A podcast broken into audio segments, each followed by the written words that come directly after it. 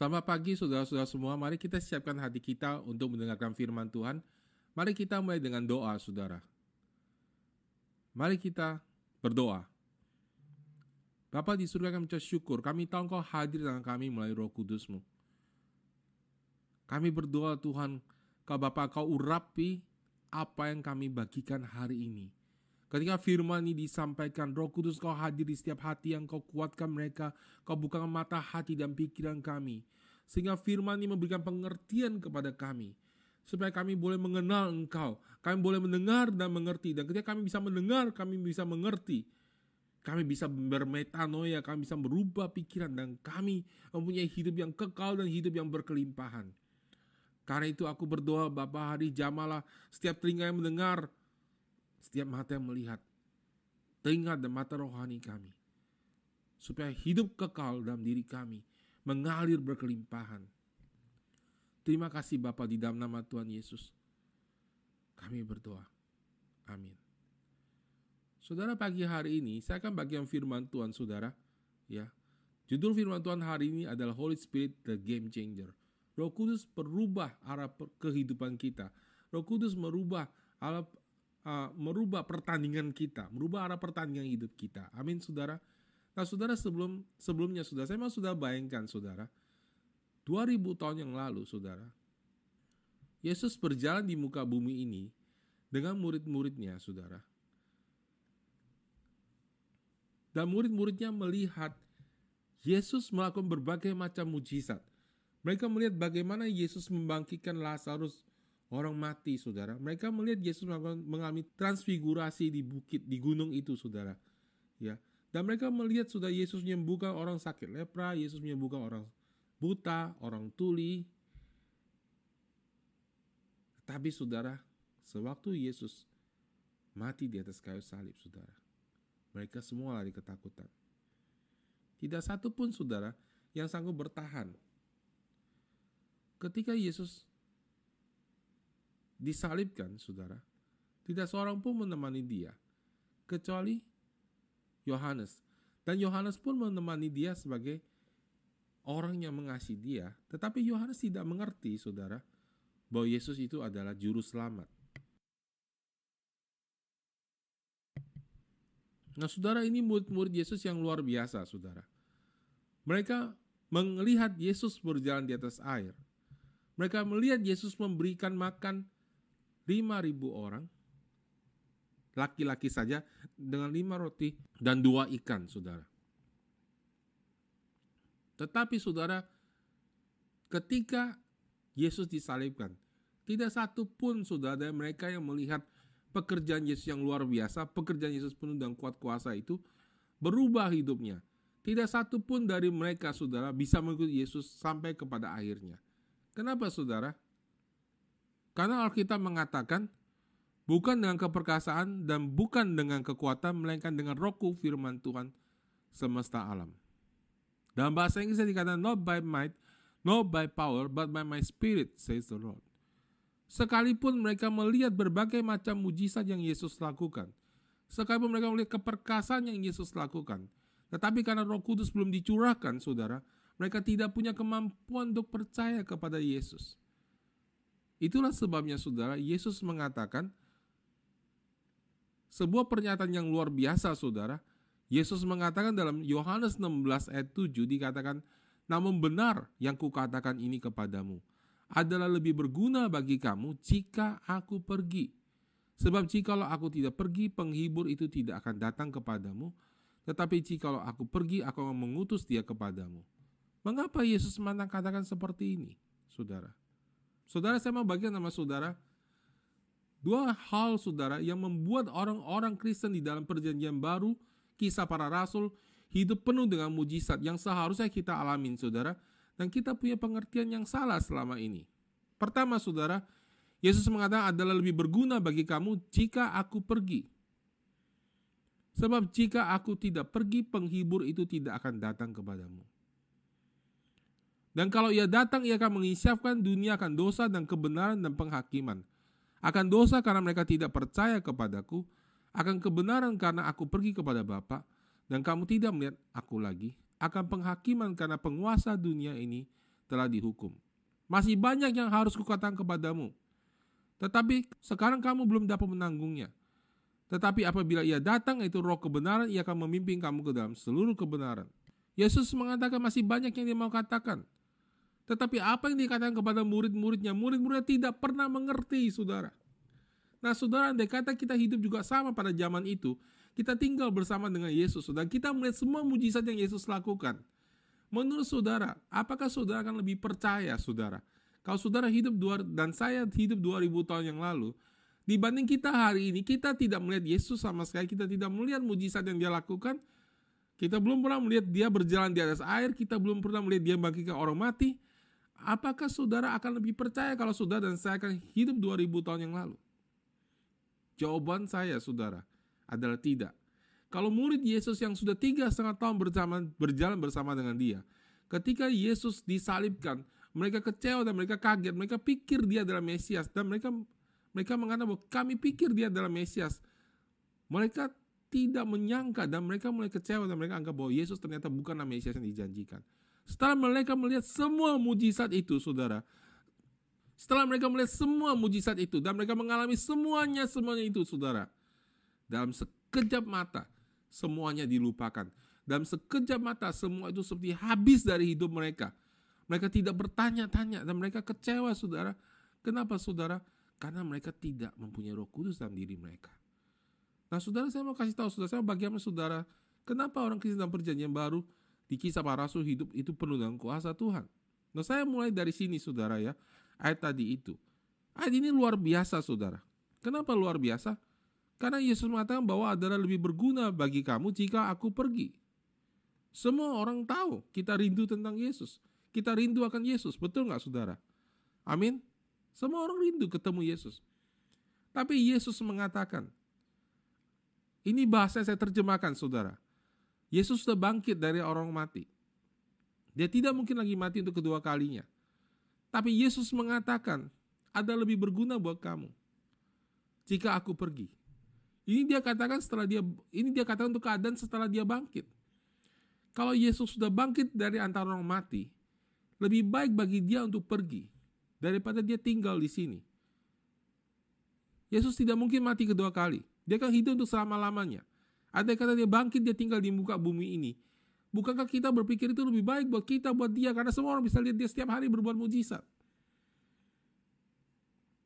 Betul nggak, saudara? Kan begitu pikiran kita, saudara. Tapi saudara, apa yang terjadi? Apa yang Alkitab katakan, saudara? Apa yang terjadi, saudara?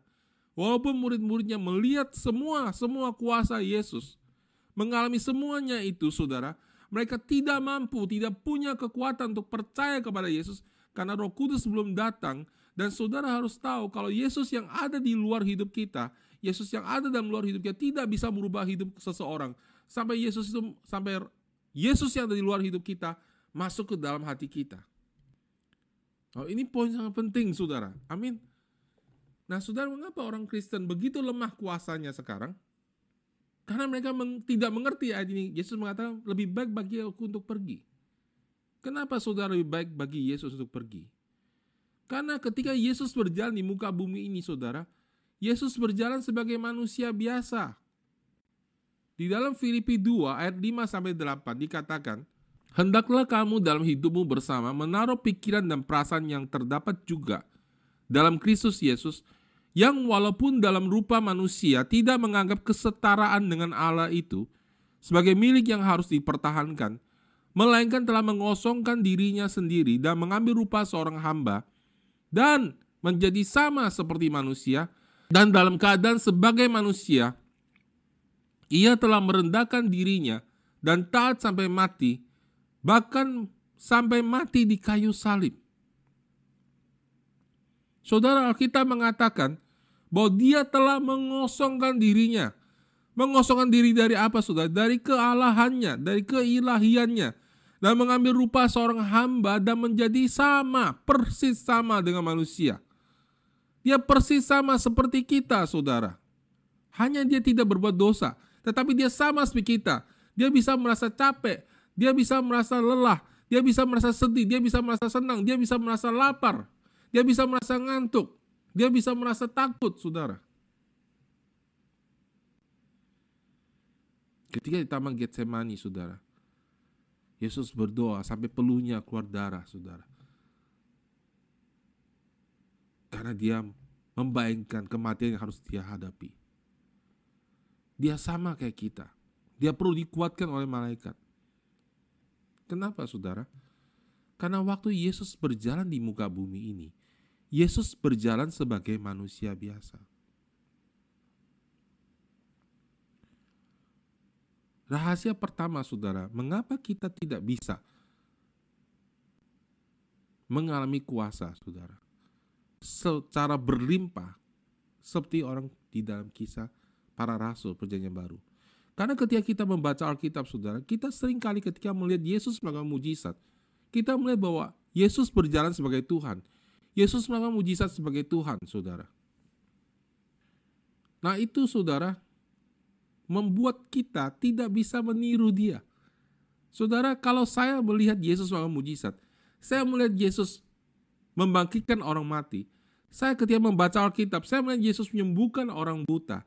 Saya melihat Yesus menyembuhkan orang tuli. Saya melihat Yesus membuat orang berjalan. Dan Yesus menyembuhkan mereka semua. Saya akan berteriak, hore, luar biasa. Saya akan kagum luar biasa sama dia. Tetapi saudara, saya tidak punya gairah untuk mengikuti dia. Saya tidak punya kerinduan untuk mengikuti dia. Kenapa saudara? Karena dia Tuhan. Dia melakukan itu sebagai Tuhan. Sedang saya ini siapa? Saya tidak punya kapasitas untuk mengikuti dia. Itu sebabnya saudara, ketika saudara membaca ayat-ayat seperti itu, ayat-ayat itu tidak hidup buat saudara. Kenapa? Karena saudara ketika membaca ayat itu, saudara melihat dia sebagai Tuhan yang berjalan melakukan mujizat. Ya, dia adalah Tuhan, tetapi ketika dia berjalan di muka bumi ini, dia mengosongkan dirinya 100%, dia adalah manusia biasa, dia sama seperti saudara dan saya, dia memerlukan kuasa roh kudus. Itu sebabnya saudara, ketika Yesus dibaptis saudara, Alkitab mengatakan di Lukas 3, 21 sampai 23, dikatakan, dan turunlah roh kudus dalam rupa merpati ke atasnya, dan terdengarlah suara dari langit, Engkaulah anakku yang kukasihi, kepadamulah aku berkenan. Ayat 23. Ketika Yesus memulai pekerjaannya. Saudara, Yesus baru memulai pekerjaannya setelah roh kudus turun ke atasnya. Kenapa saudara? Karena selama itu saudara Yesus hidup sebagai manusia biasa sama tidak saudara dan saya. Dan dia tidak bisa melakukan satu mujizat pun. Itu sebabnya saudara ketika saudara baca di Alkitab, Saudara tidak menemukan cerita Yusuf setelah Yesus besar. Setelah Yesus melayani. Sudah hanya menemukan Maria. Kenapa saudara? Para ahli Alkitab mengatakan ketika Yesus mulai, mulai melayani, Yusuf sudah meninggal saudara. Nah saudara, berarti saudara Yusuf meninggal dalam usia sangat muda. Kemungkinan besar karena sakit. Lalu kenapa Yesus tidak menyembuhkan dia? Kenapa Alkitab tidak menceritakan apa pun tentang Yusuf bagaimana dia meninggal? Kenapa saudara? Karena Yesus tidak bisa berbuat apa-apa. Dia hanya manusia biasa seperti saudara dan saya. Itu sebabnya saudara dia perlu menerima kuasa roh kudus. Hal ini saya bisa buktikan sama saudara sekali lagi saudara. Di dalam kisah para rasul 10 ayat 38. Yaitu tentang Yesus dari Nazaret. Bagaimana Allah mengurapi dia dengan roh kudus dan kuat kuasa. Dia yang berjalan berkeliling sampai berbuat baik. Menyembuhkan semua orang dikuasai iblis sebab Allah menyertai dia. Coba saudara renungkan ayat ini, kita renungkan baik-baik saudara. Yaitu tentang Yesus berjalan dari Nazaret, bagaimana Allah mengurapi dia dengan roh kudus dan kuat kuasa, dia yang berjalan berkeliling berbuat baik dan menyembuhkan semua orang dikuasai iblis, sebab Allah menyertai dia. Loh saudara, bukankah Yesus Allah? Bukankah Yesus anak Allah? Bukankah Yesus penuh dengan kuasa? Kalau dia Allah, mengapa dia perlu diurapi oleh roh kudus? Mengapa dia perlu kuat kuasa? Mengapa kita mengatakan sebab Allah menyertai dia? Bukankah Yesus sendiri bisa melakukan mujizat? Iya, dia bisa melakukannya. Tetapi pada waktu itu, ketika dia berjalan di muka bumi itu, ketika dia memberikan seluruh hidupnya untuk menebus dosa kita, dia menanggalkan segala kuasa kealahannya dan telah mengosongkan dirinya sendiri dan mengambil rupa seorang hamba dan menjadi sama seperti manusia. Dalam keadaannya sebagai manusia, ia telah merendahkan dirinya dan taat sampai mati, bahkan mati di atas kayu salib. Jadi saudara ketika Yesus mulai melakukan mujizat, mulai melakukan pelayanannya saudara, itu semua kekuatan bukan dari dirinya sendiri, tetapi dari roh kudus saudara. Dengan demikian saudara, kita bisa simpulkan saudara, Yesus tidak mampu melakukan apa pun tanpa roh kudus. Kalimat yang lebih kuat adalah begini saudara, setiap mujizat yang Yesus lakukan adalah Roh Kudus yang melakukan. Bukan Yesus yang melakukan mujizat. Yesus adalah alatnya. Seperti saudara dan saya. Wow, ini luar biasa saudara. Ini luar biasa banget saudara. Kenapa Yesus mengatakan ada lebih baik bagi aku untuk pergi? Kenapa saudara? Karena tugas Yesus datang ke muka bumi ini adalah mati untuk menebus semua dosa saudara dan saya. Itu adalah tugas utama dia. Ketika dia mati dari kayu salib, semua pelayanannya sudah selesai setelah dia bangkit dari antara orang mati. Tapi saudara, jika ia tinggal di muka bumi ini, sekalipun dia telah mati itu dosa kita, Sekali dia telah bangkit kembali, tidak satu orang pun bisa percaya kepada dia. Tidak satu orang pun bisa datang kepada dia. Kenapa saudara? Karena roh kudus belum dicurahkan. Roh kudus tidak dicurahkan saudara. Itu sebabnya saudara, Petrus bahkan melakukan apa yang Yesus tidak bisa lakukan saudara.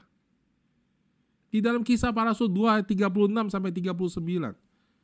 Dikatakan bahwa jadi seluruh kaum Israel harus tahu dengan pasti bahwa Allah telah membuat Yesus yang kamu salibkan itu menjadi Tuhan dan Kristus.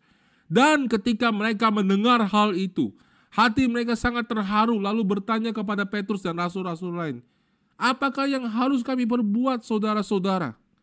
Jawab Petrus kepada mereka, bertobatlah, hendaklah kamu masing-masing memberi dirimu dibaptis dalam nama Yesus Kristus untuk pengampunan dosamu. Maka kamu akan menerima karunia roh kudus. Sebab bagi kamulah janji itu dan bagi anak-anakmu dan bagi orang-orang yang masih jauh, yaitu sebanyak yang dipanggil oleh Tuhan Allah kita. Saudara, orang, saudara, tiga setengah tahun, saudara, begitu banyak orang melakukan melihat mujizat yang Yesus lakukan. Tidak satu orang pun bertanya pada Yesus. Tidak satu orang pun yang datang bertobat dan bilang, apa yang harus aku lakukan? Nggak ada.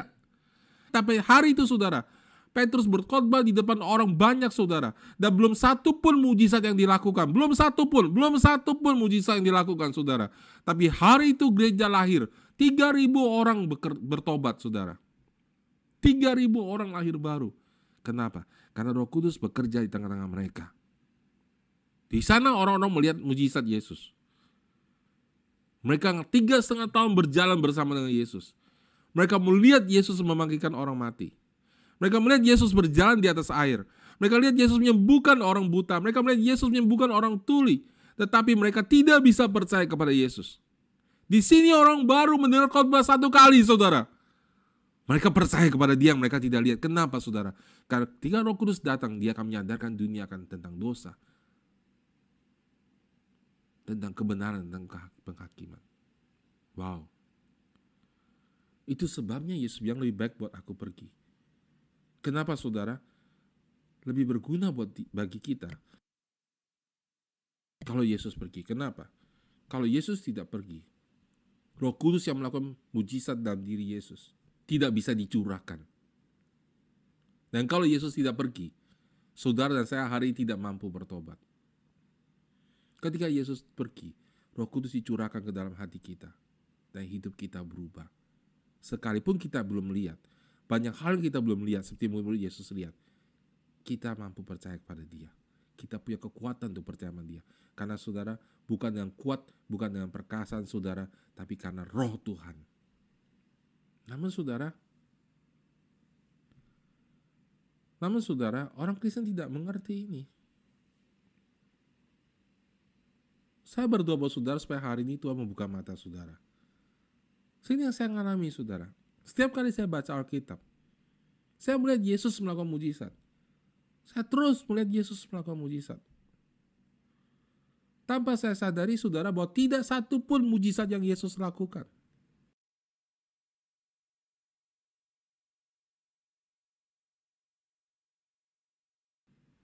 Oh, ini pernyataan yang radikal, saudara. Saudara pernah melakukan mujizat? Saya pernah, saudara. Dalam sebuah KKR, saudara. Saya waktu itu dengan uh, Busian, belum jadi istri saya. Ya. Dan kami melayani ada satu orang tua saudara datang ke depan KKR Rohet Bongke. Dan orang itu tidak sembuh, saudara. Tetapi ketika dia datang kepada kami, saudara, waktu saya melayani sebagai asyur, semua orang udah mulai bubar pulang. Tiba-tiba dia datang kepada kami. Dan dia bilang, istrinya bawa dia, suaminya sudah tua, dan bilang, tolong doakan suami saya. Saya juga heran saudara ya, kenapa dia bawa pada kami? Hamba Tuhan doakan dia tidak sembuh. Tapi karena saya tidak mau pikir, saya lakukan aja, saya doakan aja apa Alkitab katakan. Saudara jangan putus asa saudara kalau orang doakan tidak sembuh. Kalau sama si A nggak sembuh nggak berarti sama saudara nggak sembuh. Amin saudara. Karena saudara Roh Kudus bekerja bukan tergantung nama besar seseorang, bukan tergantung orang terkenal atau tidak. Roh Kudus bekerja pada setiap orang bersedia dipakai oleh dia. Dan saya mulai doakan dia, saudara. Dan kami kumpul sebagai asli satu, satu kelompok. Dan saya mulai mimpin doa, saudara. Dan saya mulai berdoa untuk dia terima Tuhan. Dia punya masalah sudah orang tua ini, tangannya itu tidak bisa dilipat, saudara. Ya, tangannya terbuka terus begini, nggak bisa dilipat, saudara. Jadi dia nggak bisa pegang sendok, nggak bisa pegang garpu, saudara ya. Dan waktu saya berdoa buat dia, saudara, saya mulai berdoa untuk doa dia terima Tuhan Yesus dan saya mengklaim bahwa Yesus ada dalam seluruh tubuhnya dan Yesus menyembuhkan dia. Sewaktu saya berdoa seperti itu, saudara, tangannya yang kaku keras ini sudah mulai melengkung-melengkung dan akhirnya melengkung begini, saudara. Dan istrinya suka citanya luar biasa, dia sembuh saudara ya.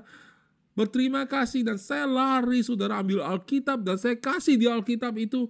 Dan saya bilang kamu bawa pulang baca. Sudah kalau orang baru bertobat, sudah kasih dia Alkitab, saudara. Amin, saudara. Berikan semangat. Jangan ngomong soal bakso lagi, soal kamu hobinya apa. No, no.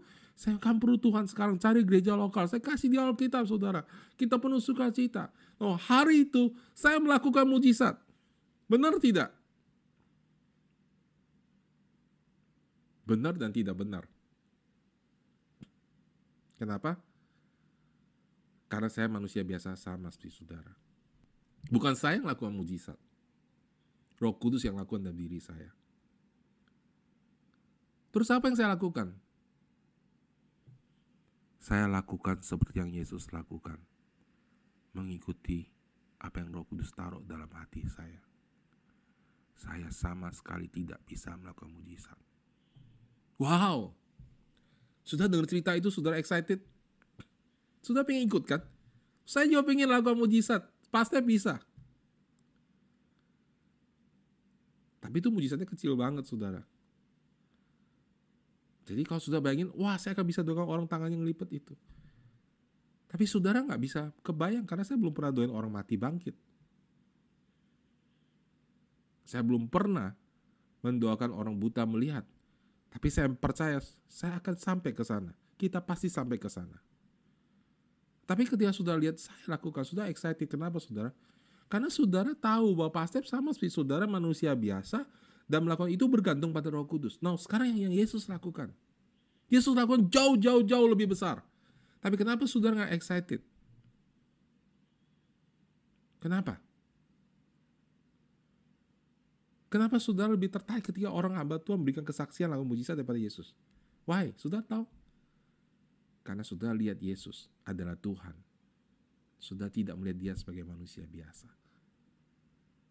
Tapi sebenarnya saudara, semua yang Yesus lakukan dalam manusia biasa adalah apa yang roh kudus lakukan. Itu sebabnya saudara Yesus bilang lebih baik bagi kamu untuk aku pergi dan Yesus mengatakan, saudara, pekerjaan yang lebih besar daripada aku lakukan, kamu lakukan. Kenapa, saudara?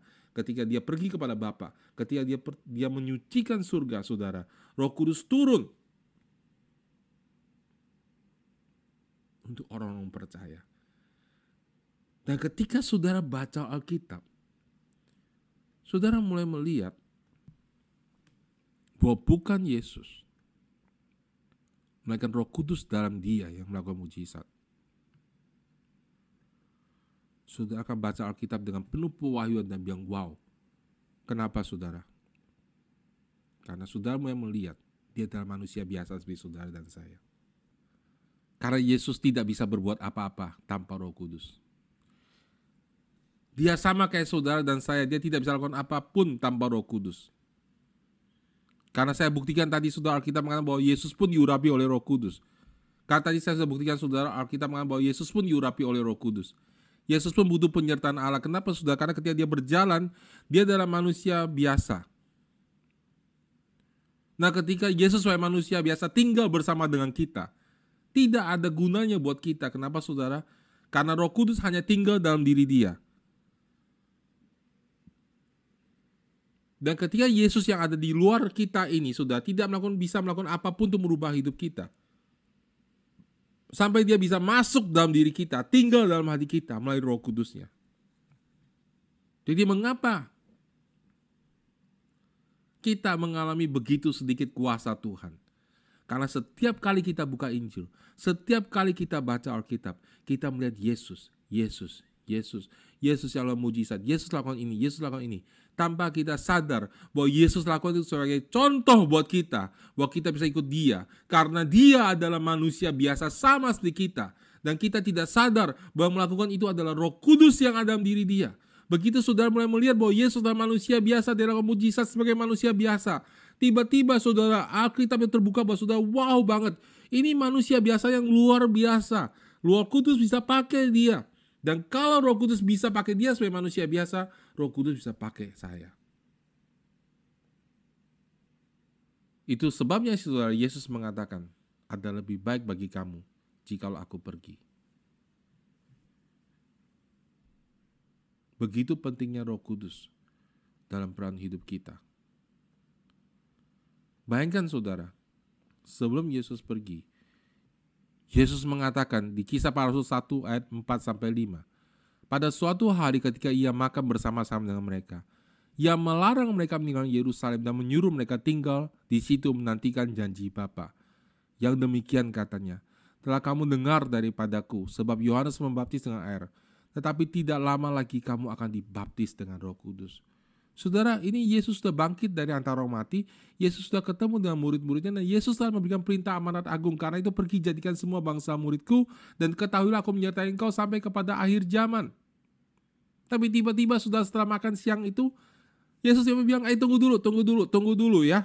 Ini saya mau ke surga ini, saya akan naik ke surga, tapi kamu harus tunggu dulu sampai ketika saya naik ke surga dan yang menggantikan saya turun dari surga datang melawat kamu, datang tinggal dalam diri kamu, baru kamu akan pergi. Jangan pergi dulu. Sudah bayangkan saudara Yesus tidak bilang sama murid-murid dan murid-murid itu masih baru. Jangan lupa sudah murid-murid ini baru tidak lama meninggal Yesus ketika Yesus disalibkan. Ini orang-orang kalau di dalam gereja kita sekarang ini orang-orang yang tidak bisa dipercaya. Yang tidak punya komitmen. Yang gagal, tidak punya karakter. Apa yang harus Yesus lakukan? Yesus tidak bilang sama mereka, kamu harus kelas DDA ya. Kamu udah ngerti gereja belum? No, no, no. Yesus tidak suruh lakukan itu. Yesus bilang, tunggu sebentar sebelum kamu pergi. Yesus tidak suruh mereka sekolah teologi. Yesus bilang, Yesus tidak suruh mereka sekolah teologi. Yesus bilang, tunggu ketika roh kudus datang. Dia akan memberikan kau kuasa dan kamu akan menjadi saksiku di Yerusalem. Yudea, Samaria, sampai ke ujung bumi. Ketika roh kudus datang yang beri kamu kuasa. Wow. Kamu akan sama seperti aku.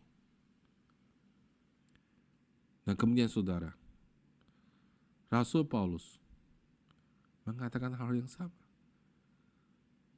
Kisah para Rasul 19 ayat 1 sampai 6 ketika Apolos ting masih di Korintus, Paulus sudah menjelajah daerah-daerah pedalaman dan tinggal di Efesus. Di situ didapatinya beberapa orang murid. Katanya kepada mereka, Sudahkah kamu menerima roh kudus ketika kamu menjadi percaya? Akan tetapi mereka menjawab dia, belum. Bahkan kami belum pernah mendengar roh kudus. Kami belum pernah mendengar bahwa ada roh kudus. Lalu kata Paulus kepada mereka, kalau begitu dengan baptisan manakah kamu telah dibaptis? Jawab mereka dengan baptisan Yohanes. Kata Paulus, baptisan Yohanes adalah pembaptisan untuk orang yang telah bertobat. Dan ia berkata kepada orang banyak bahwa mereka harus percaya kepada dia akan datang kemudian daripadanya yaitu Yesus. Dan ketika mereka mendengar hal itu, mereka memberi diri mereka dibaptis dalam nama Tuhan Yesus. Dan ras, ketika rasul dan ketika Paulus membangun tangan di atas mereka, turunlah Roh Kudus ke atas mereka dan mulailah mereka berkata-kata dalam bahasa roh dan bernubuat. Saudara Paulus tiba di daerah Efesus. Pertama dia cari kota itu adalah murid. Nanti saya akan ajarkan suatu saat tentang pemuritan, saudara. Yang pertama dicari adalah murid. Orang yang setia, orang yang mau melakukan firman. Dan ketika Paulus ketemu mereka, Paulus tidak bertanya, Eh kamu di kelas DDA belum ya? Jadi sudah bisa bayangin saudara ya, Paulus ini pergi ke satu kota lah. Kita bayangin, misalnya dia pergi satu kota. Katakanlah dia ke kota Serang ya, nyasar ke kota Serang. Dan kemudian di kota Serang dia ketemu beberapa orang yang istilah kita sekarang orang Kristen sungguh-sungguh. Pada zaman dulu saudara nggak ada orang Kristen sungguh, tidak sungguh-sungguh. Kenapa? Karena pada zaman dulu kalau orang saudara menjadi orang Kristen nyawa pertaruhannya. Saudara aneh jadi orang Kristen. Kalau sudah jadi orang Kristen itu pasti dianiaya. Sebenarnya kita juga mesti dianiaya, saudara. Kenapa, saudara? Setiap kali saudara kau memberitakan Injil dengan penuh keberanian, dan setiap kali saudara memberitakan Injil, dan saudara hidupnya kudus, pasti akan timbul orang-orang nggak suka sama saudara. Tapi saudara melakukan itu untuk Yesus. Amin. Jadi saudara mereka ini saudara, ketika Paulus tiba di kota itu, saudara, dia tanya, banyak saudara kalau sudah tiba di Serang, kan ketemu berapa orang murid-murid, orang-orang yang sungguh-sungguh ikut Tuhan. Apa yang sudah tanyakan? Oh, saya mungkin kalau saya saudara ya, saya baru baca ayat ini, saya baru renungkan saudara. Mungkin kalau saya tanya saudara, kalau saya ketemu orang Kristen saya tanya, eh, kamu gereja di mana? Udah ngerti belum gereja lokal? Udah ngerti belum pemuritan? Udah mengerti belum penginjilan? Tapi Paulus tidak melakukan itu, saudara. Paulus melakukan segera pertanyaan yang penting ketika ketemu orang percaya. Sudah kamu terima roh kudus belum? Karena begitu penting, tanpa roh kudus kita tidak bisa mengerjakan apa pun. Itu sebabnya saudara, ayat tadi yang kita baca kisah Rasul 2, ayat 38. Jawab Petrus kepada mereka, bertobatlah dan hendaklah kamu masing-masing memberi dirimu dibaptis dalam nama Yesus Kristus untuk pengampunan dosamu, maka kamu akan menerima karunia roh kudus. Kemudian katanya, sebab bagi kamulah yaitu orang-orang yang waktu itu berdiri di depan Petrus dan bagi anak-anakmu yaitu mereka orang-orang yang mereka menangkan dan bagi orang yang masih jauh yaitu kita saudara yaitu sebanyak yang akan dipanggil oleh Tuhan Allah kita yaitu mereka akan bertobat setelah kita sampai orang terakhir bertobat di muka bumi ini. Sampai orang terakhir di muka bumi ini dia butuh Roh Kudus karena tanpa Roh Kudus kita tidak bisa lakukan apa pun jadi kalau ada orang mengajarkan karunia Roh Kudus untuk zaman dulu, ada orang mengajarkan, oh tidak perlu saudara terlalu menekankan pekerjaan Roh Kudus. Karena dulu waktu saya kecil saya diajarkan begitu di gereja saya. Saudara, itu pengajar yang salah. Itu sesat saudara. Sudah lihat ayatnya. Saya kasih sudah terus menerus ayatnya. Bagaimana orang-orang hidup di abad pertama, mereka begitu butuh karunia-karunia dan pekerjaan roh kudus dalam hidup mereka. Betapa lebihnya kita yang hidup di akhir zaman ini, di mana dunia telah begitu berubah. Jadi saudara, rahasia pertama saudara, untuk saudara bisa mengalami kuasa Tuhan berlimpah adalah ketika saudara membaca Alkitab. Sudah mengerti bahwa Yesus melayani di muka bumi ini sebagai manusia biasa. Pertanyaan saya tadi saudara, Apakah saya ketika mendoakan orang yang tangannya sakit itu?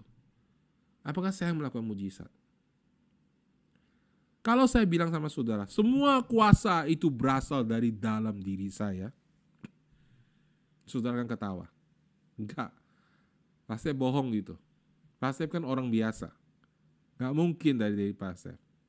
Itu karena roh kudus yang dalam diri Pastor. Oke, benar itu, tidak salah. Jadi saya lakukan mujizat nggak? Enggak. Saya nggak mau mujizat. Tapi saya lakukan mujizat enggak? Saya taat sama pimpinan roh kudus dalam diri saya, saya jadi alatnya. Benar begitu? Benar. Jadi saya tidak melakukan mujizat. Tapi roh kudus yang melakukan mujizat melalui hidup saya. Nah, ketika sudah dengar cerita-cerita seperti itu, kesaksian dari siapa pun, saudara akan merasa, wow, saya kepingin niru. Kenapa saudara? Karena saudara bilang, dia bisa, saya juga bisa.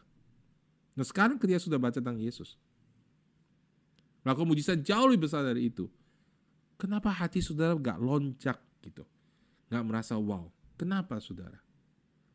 Karena setiap kali saudara membaca tentang Yesus dan mujizat, di alam bawah sadar saudara, Yesus berjalan di muka bumi ini sebagai Tuhan yang penuh dengan kuasa dari dirinya sendiri. Tetapi sebenarnya tidak satu pun mujizat yang dia lakukan di muka bumi ini. Seperti saya tidak melakukan satu pun mujizat. Melainkan karena roh kudus yang dalam diri dia. Yang mengurapi dia. Membuat dia sanggup melakukannya. Dan ketika sudah baca Alkitab seperti itu, sudah merasa, wow, sudah kan haus banget saya bilang hebat bener ini orang dan saya bisa lakukan seperti dia saya berdoa sudah biar mata sudah terbuka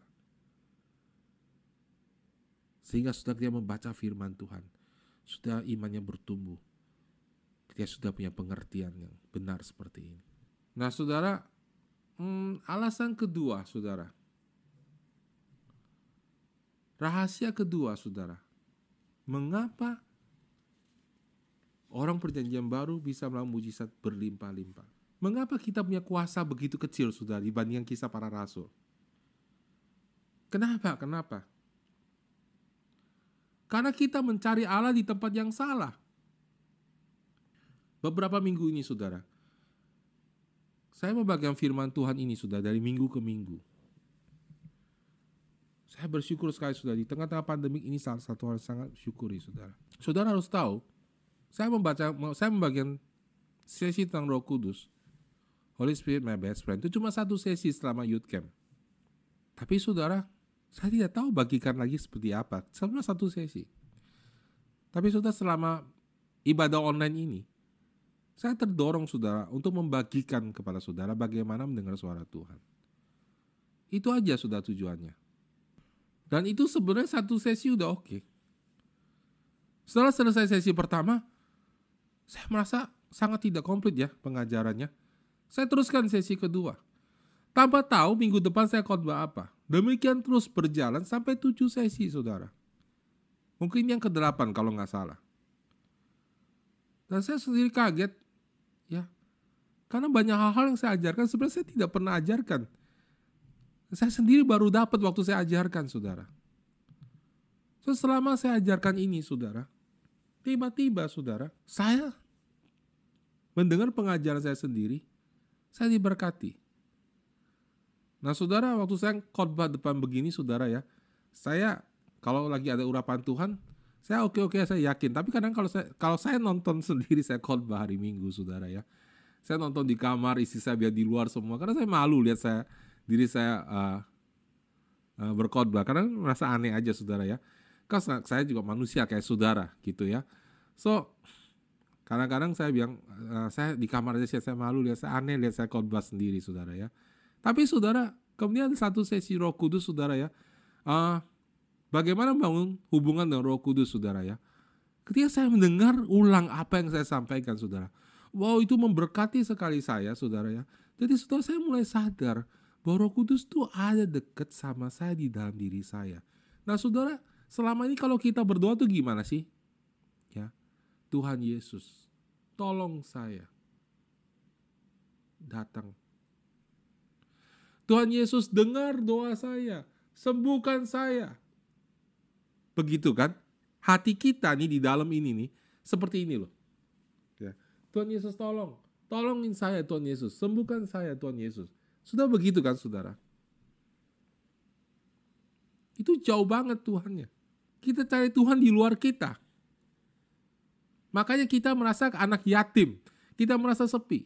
Dan waktu saya sadar Tuhan ada dalam diri saya, saudara, saya mulai dibukakan. Pas saya bukan dulu udah ngerti, iya udah ngerti sih, baru sedikit.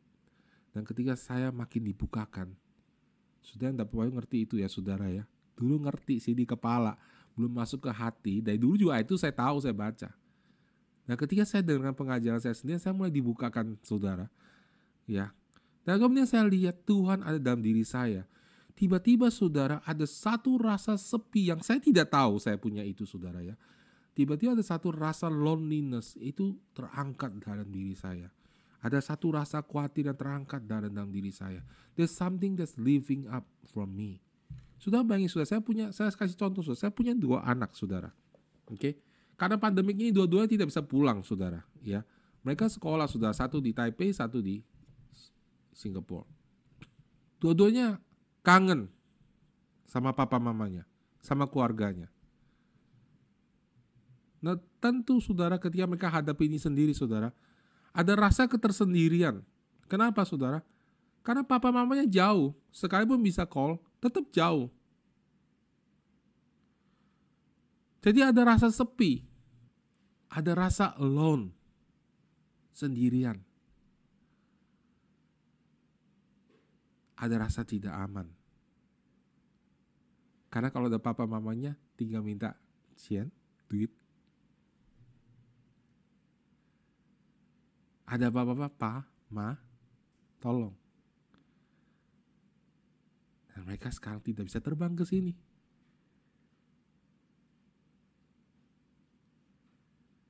Ya sudah kalian bergantung sama Tuhan aja, papanya ngomong gitu santai ya. Tapi kita ngomong begini saudara.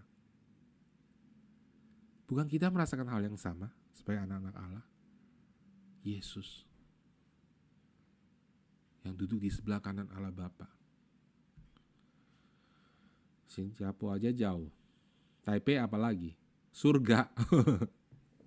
Gak tahu deh jauhnya kayak apa saudara.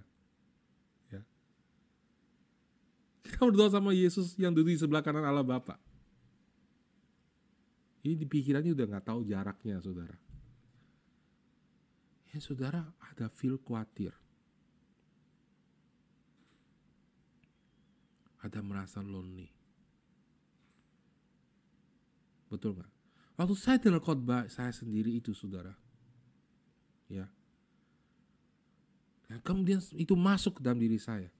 Dan kemudian saya merasa tiba-tiba saya sadar, ya ampun, amin, aku tahu kamu, aku tahu, aku kenal engkau Roh Kudus, aku kenal engkau, aku tahu, aku dari sejak pertama percaya Tuhan Yesus, aku sudah percaya pekerjaan Roh Kudus, tapi aku tidak pernah menekankan seperti sekarang ini, aku tidak pernah menyadari seperti sekarang ini loh bahwa dia itu begitu dekat dengan saya.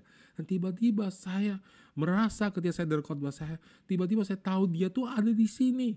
Dia yang sama, persis sama orang yang sama yang berjalan 2000 tahun lalu bersama dengan Yesus. Dia yang membuat Yesus melakukan mujizat. Dia orang yang sama itu ada di sini.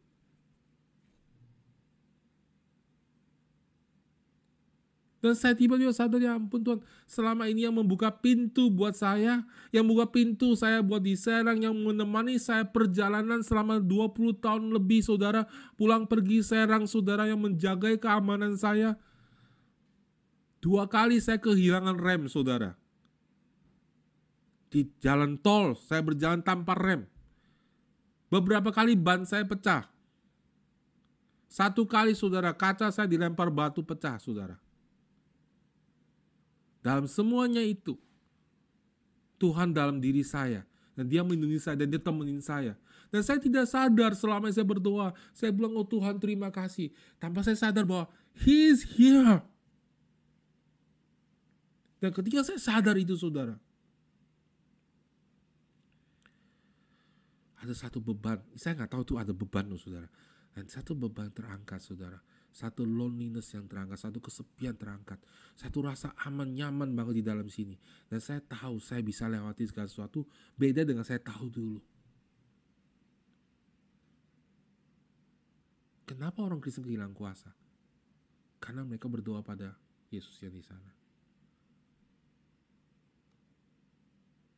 Saya kasih satu ayat saudara.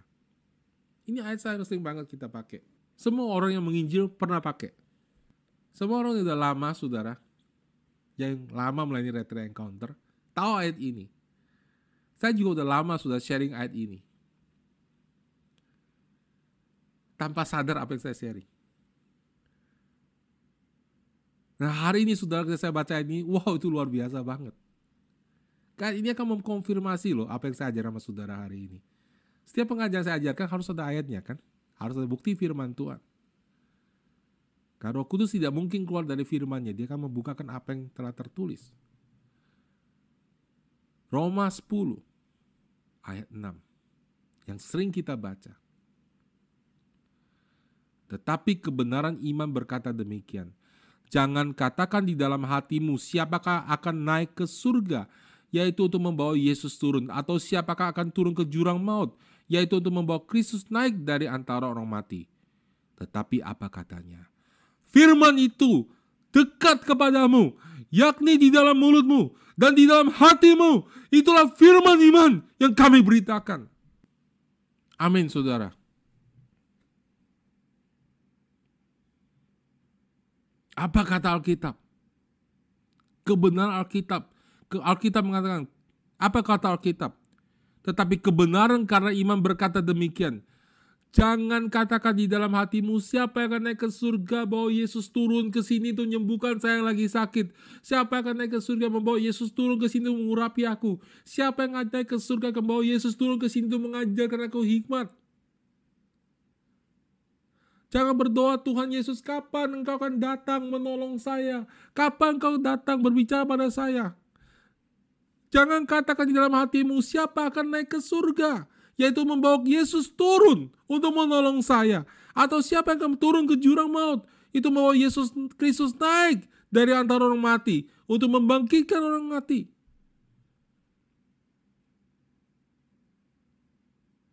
Tapi apa saudara? Firman ini, firman itu dekat kepadamu, yaitu. Tapi apa saudara? Apa katanya? Firman itu dekat kepadamu, yakni di dalam mulutmu dan di dalam hatimu. Itulah firman iman yang kami beritakan. Wow, saudara. Wow, tetapi tanpa iman tidak mungkin orang berkenan kepada Allah. Apa yang Allah mau kita imanin? Kristus dalam diri kita pengharapan kemuliaan. Jangan berdoa Tuhan, Tuhan dengarkan aku. Jauh banget gitu. Tuhan, Tuhan gitu. Jauh banget saudara ya. Pasang antena semua. Oh Tuhan lebih tinggi lagi naik ke atas ya. Naik ke atas naik ke atas uh, uh, deck di atas di gereja paling atas semua berdoa saudara ya. Tidak akan membawa saudara lebih dekat kepada dia. Karena saudara, dia bukan di sana, dia bukan di situ, dia di sini.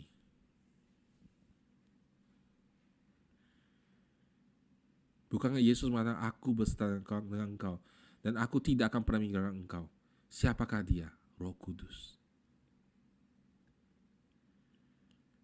Saya berdoa supaya mata saudara dibuka hari ini. 2 Korintus 3 ayat 14 sampai 18 mengatakan hal yang sama. Tetapi pikiran mereka telah menjadi tumpul. Sebab sampai pada hari ini selubung itu tetap menyelubungi mereka. Jika mereka membaca perjanjian lama itu tanpa disingkapkan. Karena hanya Kristus saja yang dapat menyingkapkannya. Saya mau katakan saudara, hari ini bukan hanya perjanjian lama tapi perjanjian baru pun. Karena ketika dia tulis kitab ini belum ada perjanjian baru. Tetapi saya mau kasih tahu saudara, bahwa sampai sekarang kau sudah membaca perjanjian baru pun, sudah boleh mendengar khotbah mana pun, sudah boleh dengar hamba Tuhan yang baik sekalipun, sudah boleh baca buku rohani yang paling baik.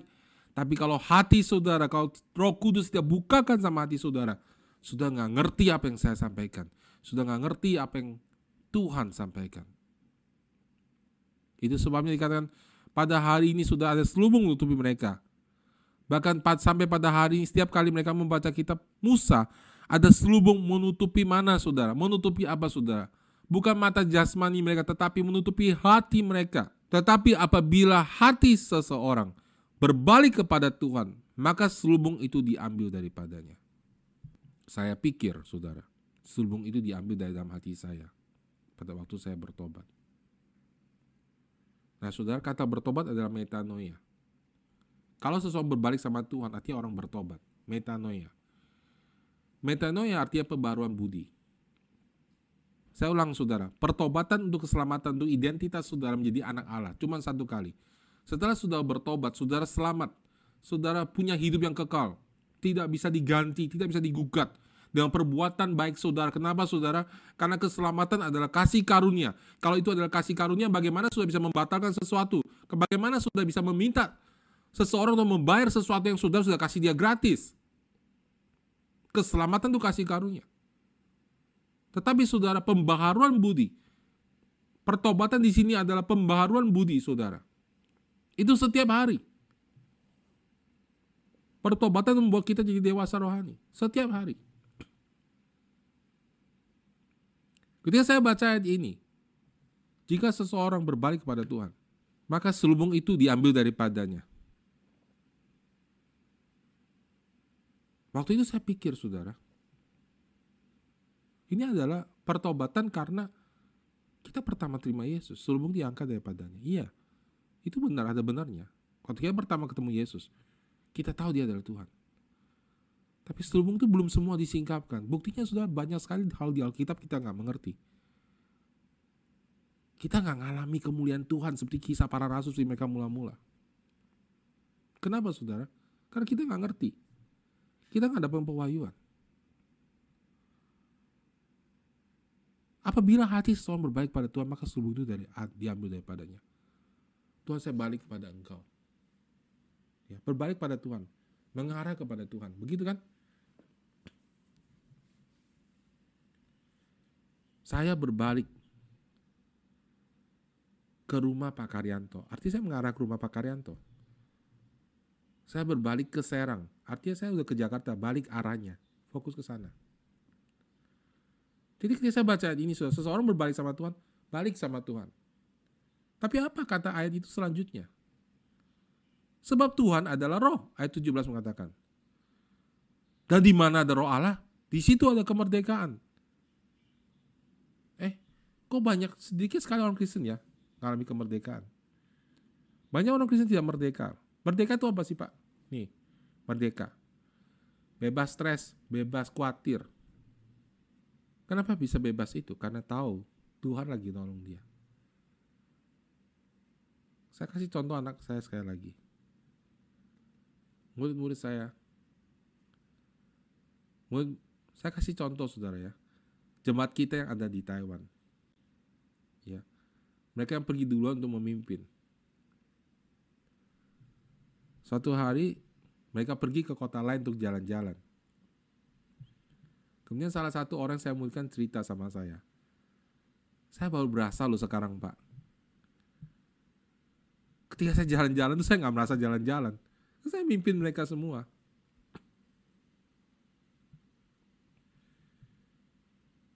Saya bilang biasa waktu saya di Taiwan dulu, saya sama tim pastoral jalan-jalan, saya tetap aja berasa jadi pastor, nggak berasa libur gitu loh. Kenapa?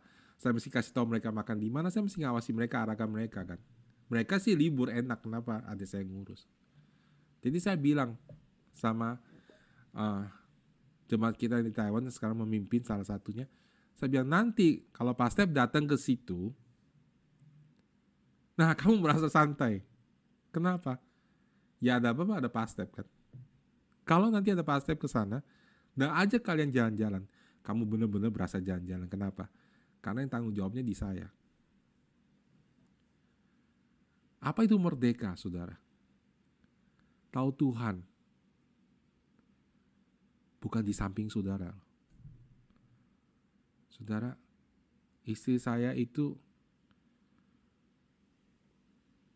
25 tahun di samping saya. Orang yang dekat dengan saya.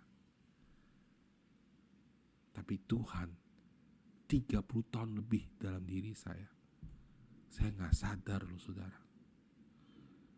Saya baru ngom, baru berasa ya ampun selama ini semua. Roh Kudus kau yang bukakan jalan buat diserang, kau menjaga saya selama ini. Engkau terus menerus bicara dalam diri saya. Kau yang ajarkan saya setiap khotbah. Engkau yang ajarkan saya bagaimana mengajar jemaat ini. Engkau mengajar saya bagaimana mengembangkan jemaat ini. Engkau mengajarkan saya bagaimana menjadi jemaat. Dan saya selama engkau berbicara tidak sadarkan ke kehadiranmu seperti sekarang ini. Engkau ada di sini selama ini, aku ngomongnya ke sana. Kembali yang tadi, kenapa cerita saya tadi, kenapa kalau saya ketahuan jemaat kita di sana tenang?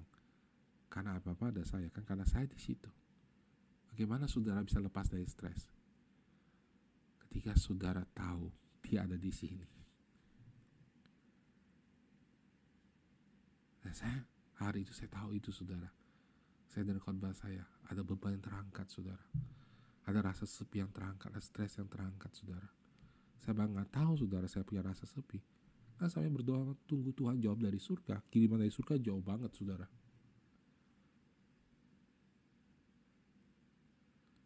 Itu kalau pakai JNE nggak tahu kapan sampainya saudara. And then saudara hari itu saya khotbah saya. He's here. Tapi dulu saya nggak bisa dalam kemerdekaan itu. Kenapa saya nggak merdeka? Kenapa begitu banyak orang Kristen tidak merdeka? Sebab Tuhan adalah roh. Dan di mana ada roh Allah, di situ ada kemerdekaan. Di mana ada roh Allah? Di mana saudara? Di gereja? Belum tentu hadiratnya selalu ada. Kalau kita pergi tinggal gereja, dia tidak ada di situ.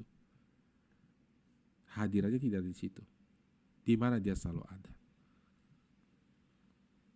Di dalam hati kita. Sebab Tuhan adalah roh. Di mana ada roh Allah, di situ ada kemerdekaan. Ada amin saudara. Apa artinya berbalik kepada Tuhan saudara? Berbalik kepada Allah roh kudus. Di mana ada Allah roh kudus saudara? Dalam hati kita. Kenapa saudara?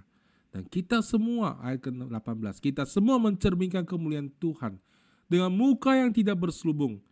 Karena, karena, dan karena kemuliaan itu datangnya dari Tuhan yang adalah apa saudara? Yang adalah apa saudara? Yang adalah roh, adalah Tuhan roh kudus. Pribadi ketiga dari Allah Tritunggal saudara. Allah roh kudus. Dan ketika kita berbalik kepada Allah roh kudus dalam hati kita. Maka kita akan diubah menjadi serupa dengan gambarnya. Dalam kemuliaan yang semakin besar. Amin saudara. Dan tiba-tiba saudara, Tahu nggak sudah kalau sudah dekat dengan dia, sudah mengenal dia, kepada siapa saudara terus bergaul, dialah akan mempengaruhi saudara. Dan kalau sudah bergaul dengan Roh Kudus, dia mempengaruhi saudara. Tiba-tiba saudara berubah aja kepribadiannya. Dan saya saya baru baca ini saudara, ini juga ayat yang luar biasa saudara ya. Saya makin saya merasa dibukakan saudara. Saudara tahu nggak saudara? Kalau saudara menyadari hadirat Roh Kudus dalam diri saudara, iman saudara akan bertumbuh. Kita tahu iman timbul dari pendengaran dan pendengaran akan firman Kristus. Saya pernah sharing itu. Iman timbul dari rema dan rema tentang Kristus. Itu terjemahan sebenarnya. Tapi saudara ternyata iman bukan hanya timbul dari situ saudara. Iman juga timbul dari ketika kita bergaul sama roh kudus. Ketika saya mulai menyadari ini saudara, tiba-tiba saya hati saya berubah. Nah ayatnya mengatakan seperti ini, aku berdoa di dalam Efesus 3 ayat 16 sampai 17 kata, aku berdoa supaya ia menurut kekayaan kemuliaannya menguatkan dan meneguhkan kamu oleh rohnya di dalam batinmu sehingga oleh imanmu Kristus diam di dalam hati kamu dan kamu berakar serta berdasar dalam kasih. Siapa saudara yang menguatkan saudara? Siapa yang membuat iman sudah bertumbuh? Siapa saudara? Rohnya. Roh Kudus. Ketika saudara bergaul dengan Roh Kudus, saudara, iman saudara bertumbuh. Saya rasakan itu. Maksudnya saudara, tiba-tiba dia saudara jadi punya keyakinan. Dan kalau saya bicara bergaul, bergaul sama Roh Kudus itu gampang, saudara. Setiap pagi bangun.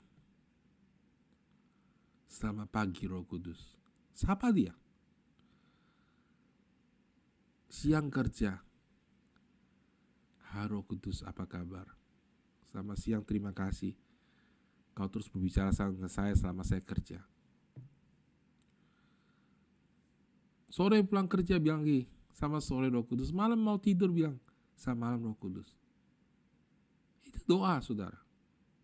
Nah sudah di Alkitab ada satu cerita. Lukas 18 ayat 1 sampai ayat ke-7. Yesus mengatakan suatu perumpamaan kepada mereka untuk menegaskan bahwa mereka harus selalu berdoa dengan tidak jemu-jemu. Katanya, dalam suatu buah kota ada seorang hakim yang tidak takut akan Allah dan tidak menghormati seorang pun. Dan di kota itu ada seorang janda yang selalu datang kepada hakim itu dan berkata, belalah hakku terhadap lawanku. Beberapa waktu lamanya hakim itu menolak.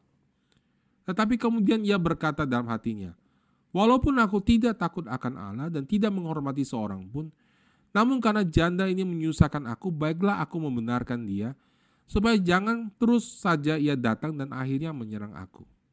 Kata Tuhan, camkanlah apa yang dikatakan hakim yang lalim itu. Tidakkah Allah akan membenarkan orang-orang pilihannya yang siang malam berseru kepadanya? Dan adakah yang mengulur waktu sebelum menolong mereka?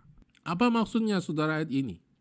Yesus mengatakan, di sebuah kota ada seorang hakim yang tidak akan tidak takut akan Allah dan tidak menghormati seorang pun. Nah, saudara kalau dia tidak menghormati seorang pun, mungkin hakim ini adalah hakim yang baik. Mungkin maksudnya dia tidak akan takut akan manusia. Tetapi dibilang juga dia tidak takut akan Allah. Wah ini lain sudah. Kalau tidak takut akan Allah, saudara tahu aja hakim ini pasti korupsi. Ini hakim yang jahat, saudara. Dan di kota itu ada seorang janda. Nah, kalau janda kan nggak ada uang, betul nggak saudara? Yang selalu datang kepada hakim itu dan berkata, belalah hakku terhadap lawanku. Kenapa dia selalu datang? Nggak punya duit, saudara. Nggak punya duit untuk nyogok hakim itu. Karena itu dia harus datang terus-menerus. Beberapa waktu lamanya hakim itu menolak. Tapi kemudian hakim itu menolong karena walaupun dia nggak takut akan Allah dan tidak menghormati, menghormati seorang pun. Tapi dia merasa terganggu nih janda datang terus-menerus. Ya udahlah saya bantulah. Yesus bilang camkan apa yang dikatakan hakim yang lalim itu. Kontras banget saudara. Berlawan banget. Itu hakim yang tidak adil, hakim yang korup, menolong janda yang tidak punya duit. Gara-gara janda itu terus-menerus merondong dia. Ngomong terus. Apalagi Allah, saudara. Allah adalah hakim yang adil, hakim yang benar. Lebih daripada itu, dia adalah Bapak kita. Dan kita adalah orang-orang pilihannya. Apalagi kalau kita siang malam berseru kepadanya, dia tentu akan menolong kita. Lebih daripada hakim itu. Kalau janda itu berseru, Berulang-ulang pada hakim itu. Betapa lebihnya kita yang punya Bapak di surga. Yang minta tolong, kita ketok. Doa itu gampang loh saudara. Saudara mau bilang aja sama pagi roh kudus. Roh kudus itu lembut sekali saudara. Lembut sekali saudara. Nah, ketika saudara katakan itu, satu minggu, dua minggu, tiga minggu. Tiba-tiba saya merasa, kok iman saya berubah, iman saya bertumbuh. Dulu ketika sudah mendoakan orang sakit, kita mendoakan orang sakit. Yang pertama, kita doain, gak sembuh. Kedua gak sembuh. Ketiga meninggal, keempat meninggal, kelima gak sembuh. Sampai sepuluh kita putus asa, saudara. Lama-lama, saudara, pikiran kita Pasti, saudara, pasti, saudara. Lebih bersandar kepada apa yang dokter katakan daripada apa yang firman Tuhan katakan. Kenapa, saudara?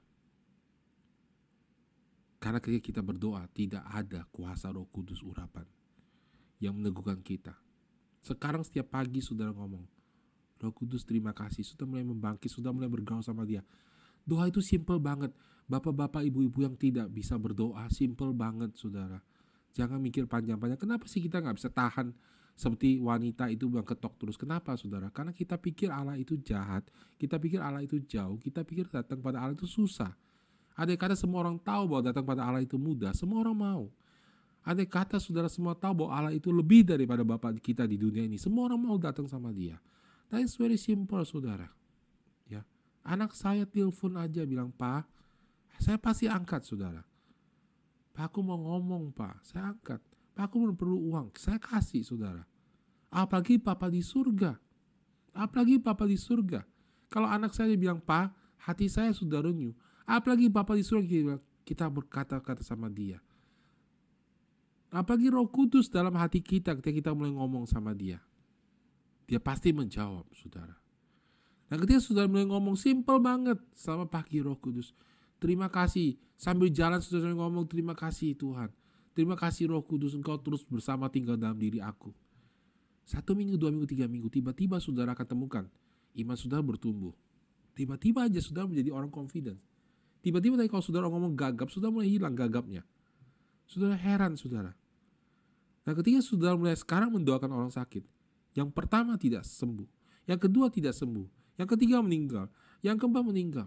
Herannya saudara, hati kita itu setelah kita bergaul sama roh kudus, hati kita tuh menjadi teguh. Dan pikirannya mulai berbalik arah. Sama-sama nggak lihat mujizat terjadi, tapi pikiran mulai berubah balik arah. Satu nggak sembuh, dua nggak sembuh, tiga nggak sembuh, empat meninggal, lima meninggal. Suatu hari, suatu tempat ini pasti jebol. Dan ketika satu hari saya mendoakan orang-orang itu sembuh, akan timbul orang kedua yang kesembuh, akan timbul orang ketiga yang sembuh, akan timbul orang keempat sembuh. Sebenarnya kenapa saudara? Sebelum orang itu sembuh, roh kudus telah merubah hati kita. Roh kudus telah merubah cara berpikir kita. Saya bilang saudara, sama anak saya di Taipei. Dia menjangkau banyak orang. Kita hitung, tinggalnya nggak sampai 10% yang tinggal. 10% sih, yang tinggal tuh 10% aja. Sedikit banget. Saya bilang sama dia, kamu jangan putus asa. Kamu udah satu kali dobrak pintu. Lakukan kedua kali, saya bilang. Dia lakukan dua kali. Jangan takut, tiga kali, saya bilang. Empat kali. Suatu ketika kedobrak pintu itu. Jemaat di Taipei akan berduri kuat. Tinggal masalah waktu aja. Dari mana saya punya keyakinan seperti itu? Karena dari pergaulan kita dengan Roh Kudus. Dengan siapa kita bergaul, kita menjadi sama seperti Dia. Bagaimana sudah bisa meli bisa percaya sebelum saudara melihat? Roh Kudus yang punya keyakinan di sini. Roh Kudus bekerja di situ. Sewaktu saudara terus menerus menghormati hadir roh kudus dalam diri saudara. Dan sudah mendekat sama dia. Keraguan saudara akan hilang. Kesepian saudara akan hilang. Dan saudara tahu suatu hari segera sudah mengalami terobosan rohani. Bukan karena sudah berusaha yakin di sini, saya tahu beda yakin di sini sama yakin di sini. Kalau sudah yakin di sini, di sini nggak ada ketenangan. Kalau sudah yakin di sini, sini pusing, sini tenang, tidurnya nyenyak. Sudah pernah jalan-jalan, duit nggak ada, lagi susah, tapi hatinya happy aja. Kenapa saudara? Keyakinannya di sini. Tahu ada orang punya duit, tapi nggak bisa tidur karena keyakinannya di sini. Roh Kudus akan damai sejahtera dalam hidup saudara hari ini. Kesepian akan hilang. Pikiran-pikiran najis akan hilang. Pikiran mau bunuh diri akan hilang. Karena sudah berubah seperti dia. Dan roh kudus menjadi perubah hidupmu. Perubah arah hidupmu.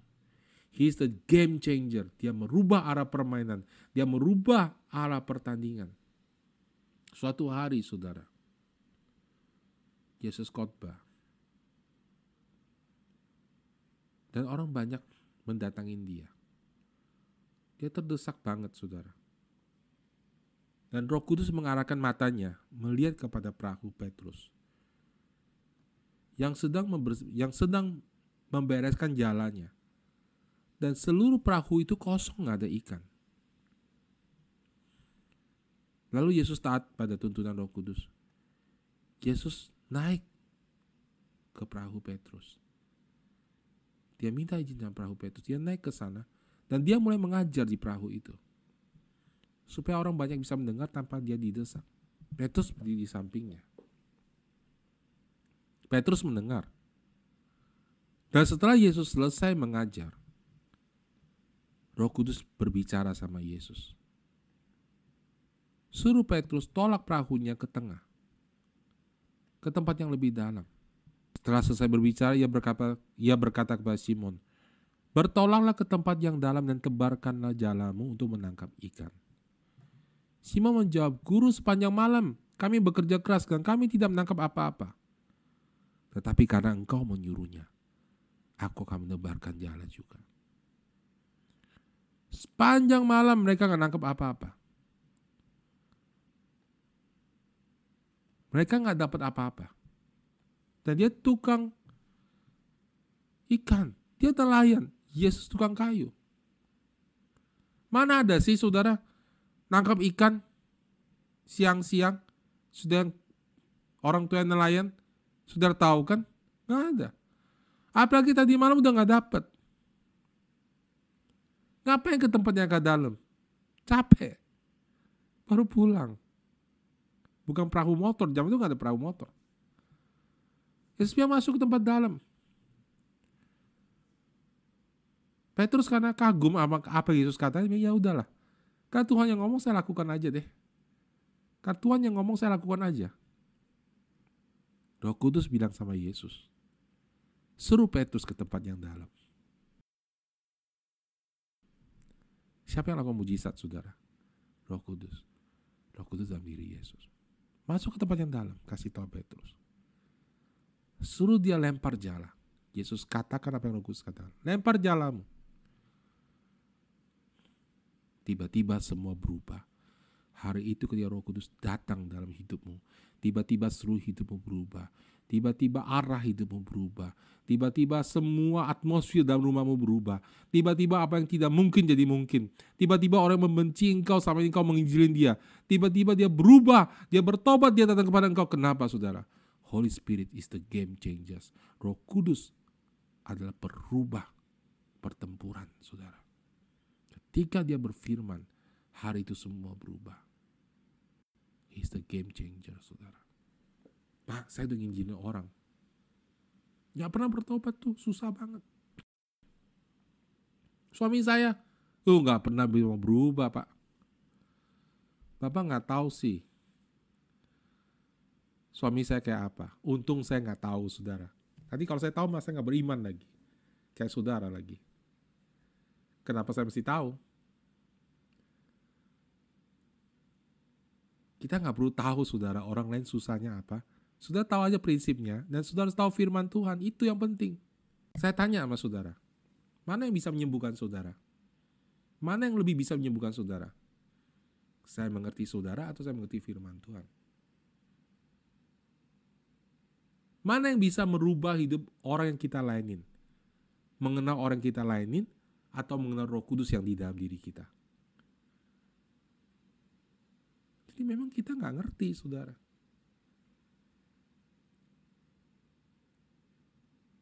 Bapak nggak ngerti suami saya. Bapak nggak ngerti anak saya. Bapak nggak ngerti papa saya, keluarga saya. Bapak nggak ngerti, susah. Bapak nggak ngerti, saya udah coba nginjil sama ini, nggak berhasil. Saya udah lainin, saya udah masuk ke sekolah saya. Saya sudah katakan semuanya. Bahkan dia makin benci saya. Tapi karena roh kudus berbicara, saya akan lakukan dulu juga. And then suddenly semuanya berubah. Ishak juga mengalami hal yang sama, saudara. Di dalam kejadian 26, ayat pertama kata maka timbullah kelaparan negeri itu. Ini bukan kelaparan yang pertama yang telah terjadi dalam zaman Abraham. Sebab itu Ishak pergi ke Gerar kepada Abimelek, Raja Filistin. Lalu Tuhan menampakkan diri kepada serta berfirman, Janganlah pergi ke Mesir, tinggallah di negeri yang kukatakan kepadamu. Tinggallah di negeri ini sebagai orang asing, maka aku menyertai engkau dan memberkati engkau. Sebab kepada mula dan kepada keturunan mula, kuberikan seluruh negeri ini, dan aku akan menetapi dan aku akan menetapi menepati sumpah yang telah ku ikrarkan kepada Abraham ayahmu. Aku akan membuat banyak keturunanmu seperti bintang di langit. Aku memberikan keturunanmu kepada seluruh negeri ini. Dan oleh karena keturunanmu, semua bangsa di muka bumi ini menjadi berkat. Karena Abraham telah mendengar firmanku dan melihat kewajibannya, yaitu kepadaku yaitu segala perintah dan ketetapan hukum itu. Jadi tinggallah Ishak di Gerar. Kita langsung loncat ayat 17. Maka menaburlah Ishak di tanah itu. Dan dalam tahun itu juga ia mendapat hasil seratus kali lipat. Sebab ia diberkati Tuhan. Ayat berikutnya kesukaan semua orang. Dan orang itu menjadi kaya. Bahkan kian lama kian kaya. Sehingga ia menjadi sangat kaya. Dan suka dikutip begitu aja sama orang-orang saudara. Ya, Saya sebel saudara kalau orang ngutip ayat kayak begitu aja saudara ya. Dia baca ke ayat sebelumnya. Saudara dan saya kan hidup diberkati. Amin. Semua anak Tuhan pasti diberkati. Apa sih diberkati Pak? Cukup. Yang kita mau cukup. Cukup. Buat hidup yang buat kita normal. Amin. Ya. Buat saya bisa kuliahkan anak saya, cukup. Bisa memberkati pernikahan dia nanti, cukup tinggalkan warisan cukup. Nggak perlu saudara mobil tiga empat nggak perlu. Cukup. Setiap orang cukupnya beda-beda. Dan kalau saudara setia dengan apa yang sudah cukup, Allah akan memperlebar itu. Amin saudara.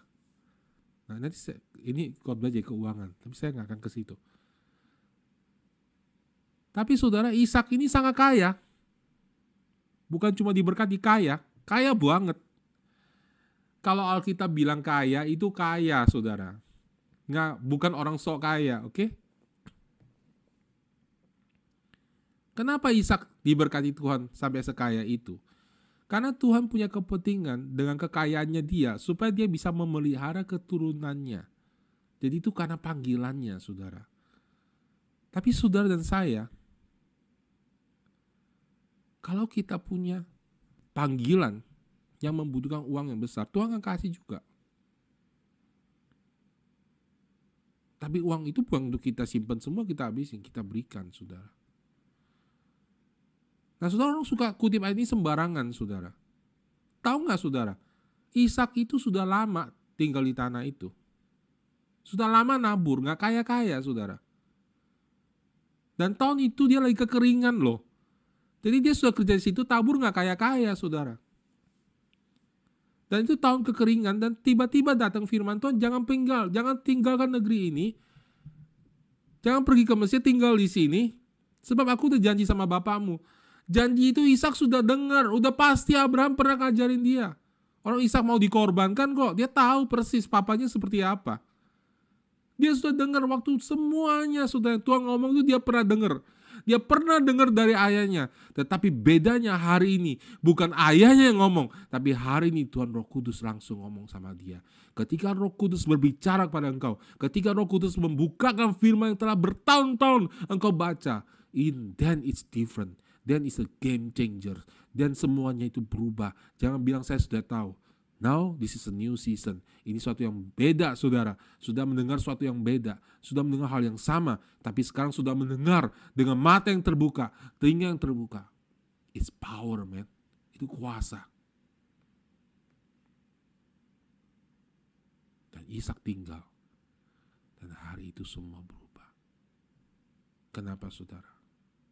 Sebab not by might, not by power, but by my spirit says the Lord of hosts.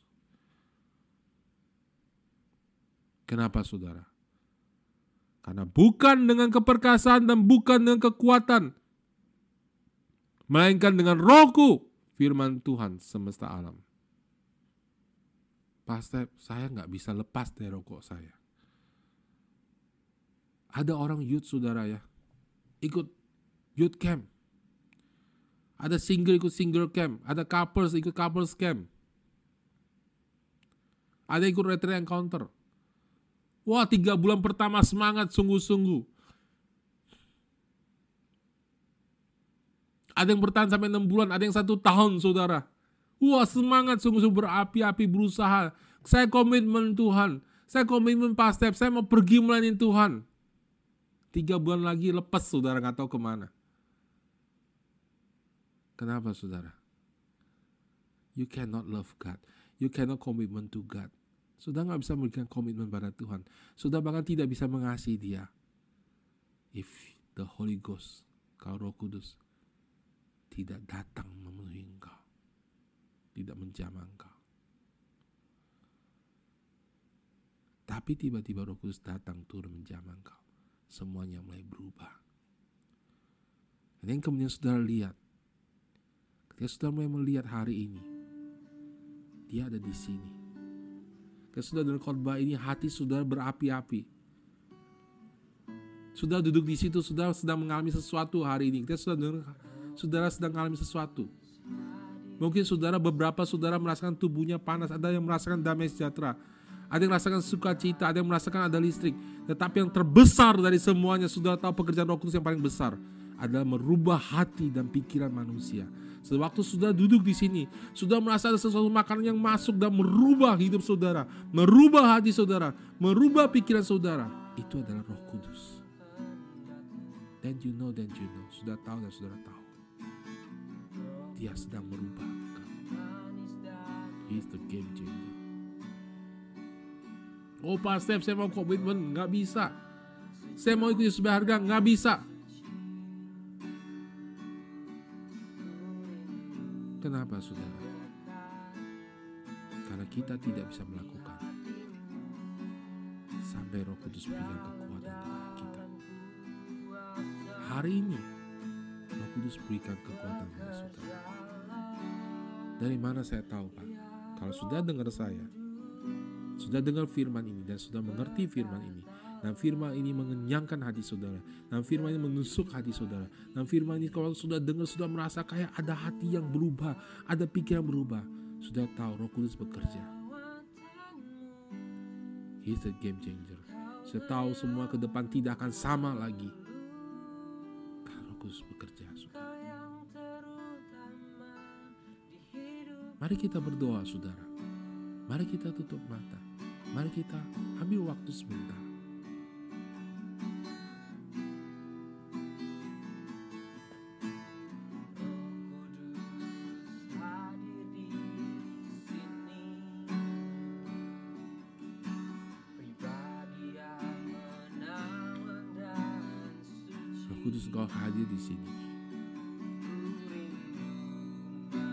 Setiap hati, jamah kami. Engkau seperti merpati, Engkau juga seperti api yang membakar hati kami. Tuhan kami rindu sama Engkau. Terima kasih Roh Kudus selama ini Engkau menemani kami melewati semua itu. Engkau menemani kami siang dan malam, Engkau membimbing kami. Engkau yang menolong kami sampai kami bisa mendengar firman Tuhan hari ini. Engkau menolong kami sampai hari kami setia bersama dengan Engkau. Oh betapa kami cinta Engkau. Betapa kami hormat sama Engkau. Engkau bekerja dalam hati setiap kami. Pagi hari ini Roh Kudus aku berdoa jamah sekali lagi. Go deeper every di dalam setiap hati kami kau bekerja lebih dalam.